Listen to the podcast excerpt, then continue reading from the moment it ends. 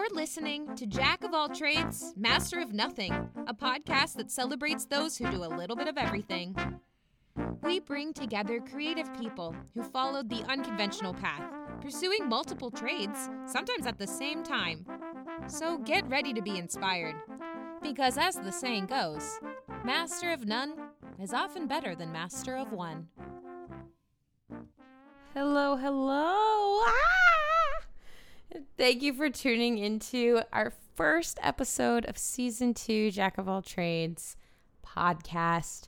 I actually, so this season's a bit different. We're doing everything out of order. I've brought my sister on, Amanda Bishop, as a sound engineer to help mix master, get stuff together. Although, let me tell you, I'm a little bit rusty. Uh, the my sound recording skills have been upped when I have someone actually being like, Sarah, this sounds like absolute caca poo poo with your uh, microphone setup. So, you know what? She's doing her best. She's doing good work. So, we're happy to have her on. But you know what? I'm just so dang excited to be back, to be sharing messages from artists, uh, from people who have both, you know, pursued many different things, which is a big highlight of this podcast is welcoming people who have kind of broken the status quo and excelled at multiple things, but also bringing on different types of people and, you know, masters at different things to kind of diversify the subject matter of the podcast. Although, since I'm an actor and artist, most of the people that I know are actors and artists. So, it this season we've rebranded a little bit to focus specifically on uh, artists, since that's pretty much what most of our conversations are, even though in the previous season we had a lot of meta- metaphysical conversations. Uh, so I really hope that you guys enjoy season two here. And I'm really excited for you guys to hear these things. As always, I, I always say that every episode. I'm like, oh my God, I can't wait for you to hear this guest. But like, but like, actually, I really am. Uh, and we have quite the lineup for you guys. So tune in every week to see who is the next guest. Just to briefly fill you in with what has gone on since I closed season one of the podcast, I talk about this for a couple episodes throughout the season. You'll hear me interview some guests that I met actually after I started teaching with Emily Kristen Morris, which you can hear in real time. Emily convincing me to come teach with her uh, when I interviewed her back in 2020. So, thanks to her, I've met tons of new people, I think at least three people on here that are students of mine that I have asked to come on to the podcast and actually speak with them and pick their brains because I've met so many interesting people all over the world due to teaching.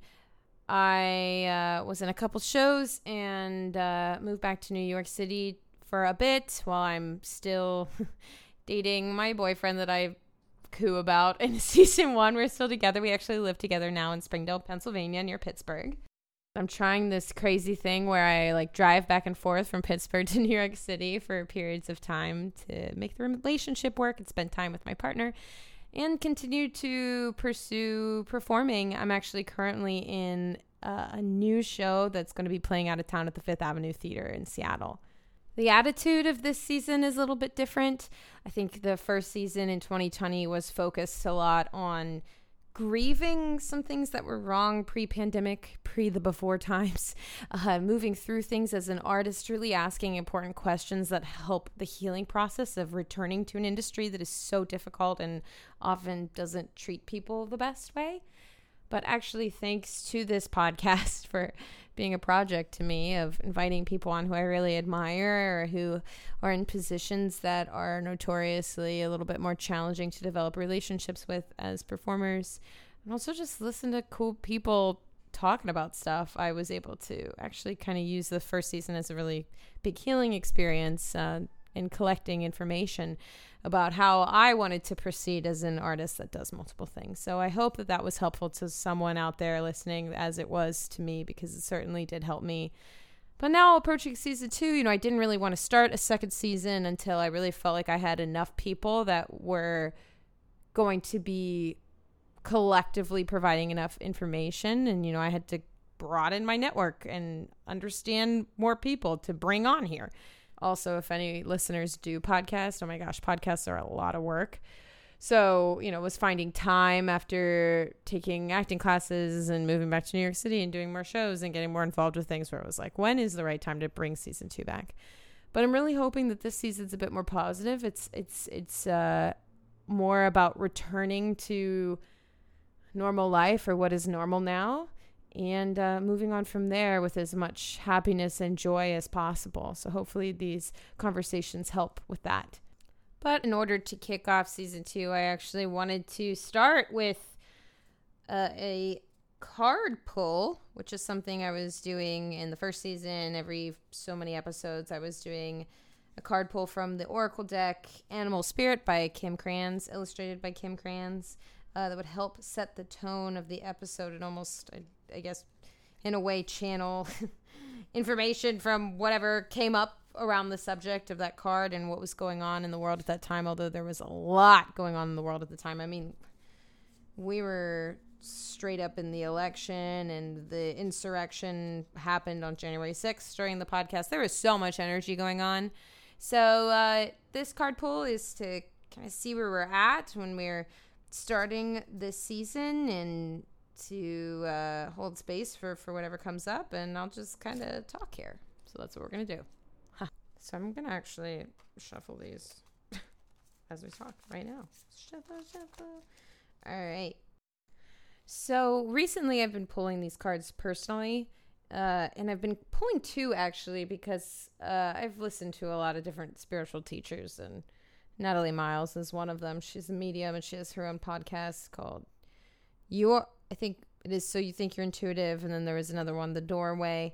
But she talks about polarity going on this year, and I very much agree with that, and I can feel that how you know can can we exist in this chaos of what is the world right now and so much going on and continue to hold space for our joy? Like can both things be present? Which you know has a lot to do with this podcast. Like can you do multiple things at once? Can you move forward in your life pursuing the things you want to pursue even if someone tells you otherwise or the world is falling apart, you know.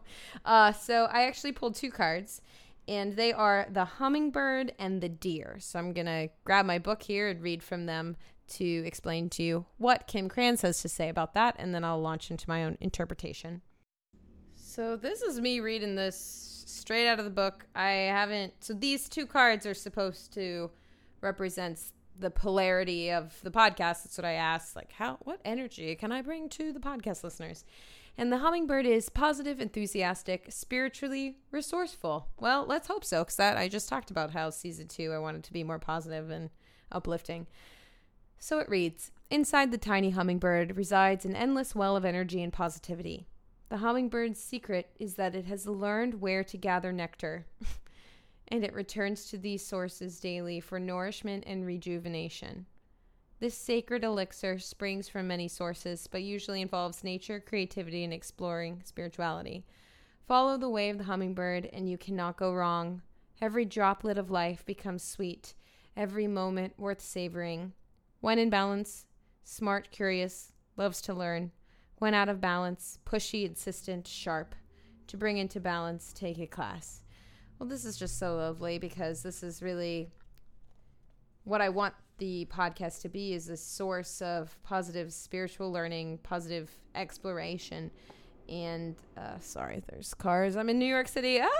But I really think that this is a really beautiful message to start off the season with. Now we got to look up the other one that is apparently the contrast, which is the deer. So let's let's see what the deer has to say. I mean, hey, like not really that contrasting, but like I'll take it. The deer, loving, intuitive, graceful, the mother. Okay, hey. The deer represents the feminine aspects of earth energy. This energy is available to all creatures regardless of gender, but is especially potent in new parents. During the first few days, they are fully present, nurturing, and calm. Their inner beauty radiates, and a sense of grace calms the room. A deer personality affects others in this way, drawing them toward a quiet tenderness. The deer card may appear when a birth or celebration of new life draws near, or when a situation calls for absolute gentleness and compassion. When in balance, receptive, compassionate, nurturing. When out of balance, concerned, protective, to bring into balance. Nature, children. Well, I hope I'm not pregnant. I'm not. I don't think I am. God, good grief. I hope I'm not pregnant. Anyway, pulling this card, being like, what? What does this have to do with polarizing energy? I don't understand. Um, so maybe we're bringing, we're birthing a new season. You know, we're bringing in a new, a new way of being, even on the podcast. We're doing that every day, living in the post 2020 world. You know, and uh, maybe this this space can be a place of that inner beauty radiating out and a sense of grace to calm the room you know, affecting people, hopefully in a in a really graceful and loving way. Uh, so yeah, sure, I'll take it. Not sure if that exactly fit the uh, the prompt that I was going for with polarity, but like, listen, that's all great stuff, and I really hope that everyone who's listening uh, enjoys the season two of the podcast. I I sure enjoyed collecting information for you. So we're just gonna leave it at that. I'm gonna leave you with those messages. If if uh, any of that energy the hummingbird and the deer that that nurturing spiritual positive energy speaks to you then come back stay tuned and i really look forward to connecting with you. Uh, i like to throw this out every episode. Don't forget to like and subscribe. Leave us a five star review so that more people can find out about our podcast and listen to it and spread these messages and these these teachings around and uh, you can follow us on our social at Jack of All Trades underscore podcast. That's where we're gonna. I'm gonna post pictures of these cards onto the socials so that you can really get a good look at it. Uh, and uh, look at the artwork, the beautiful artwork by Kim, Kim Krans. I'll also link all that information in the show notes.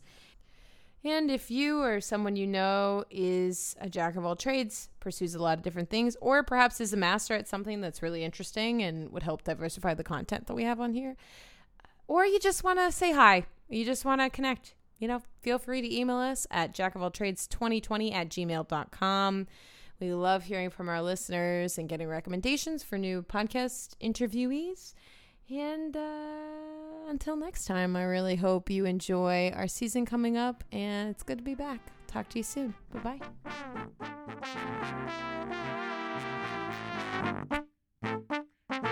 bye.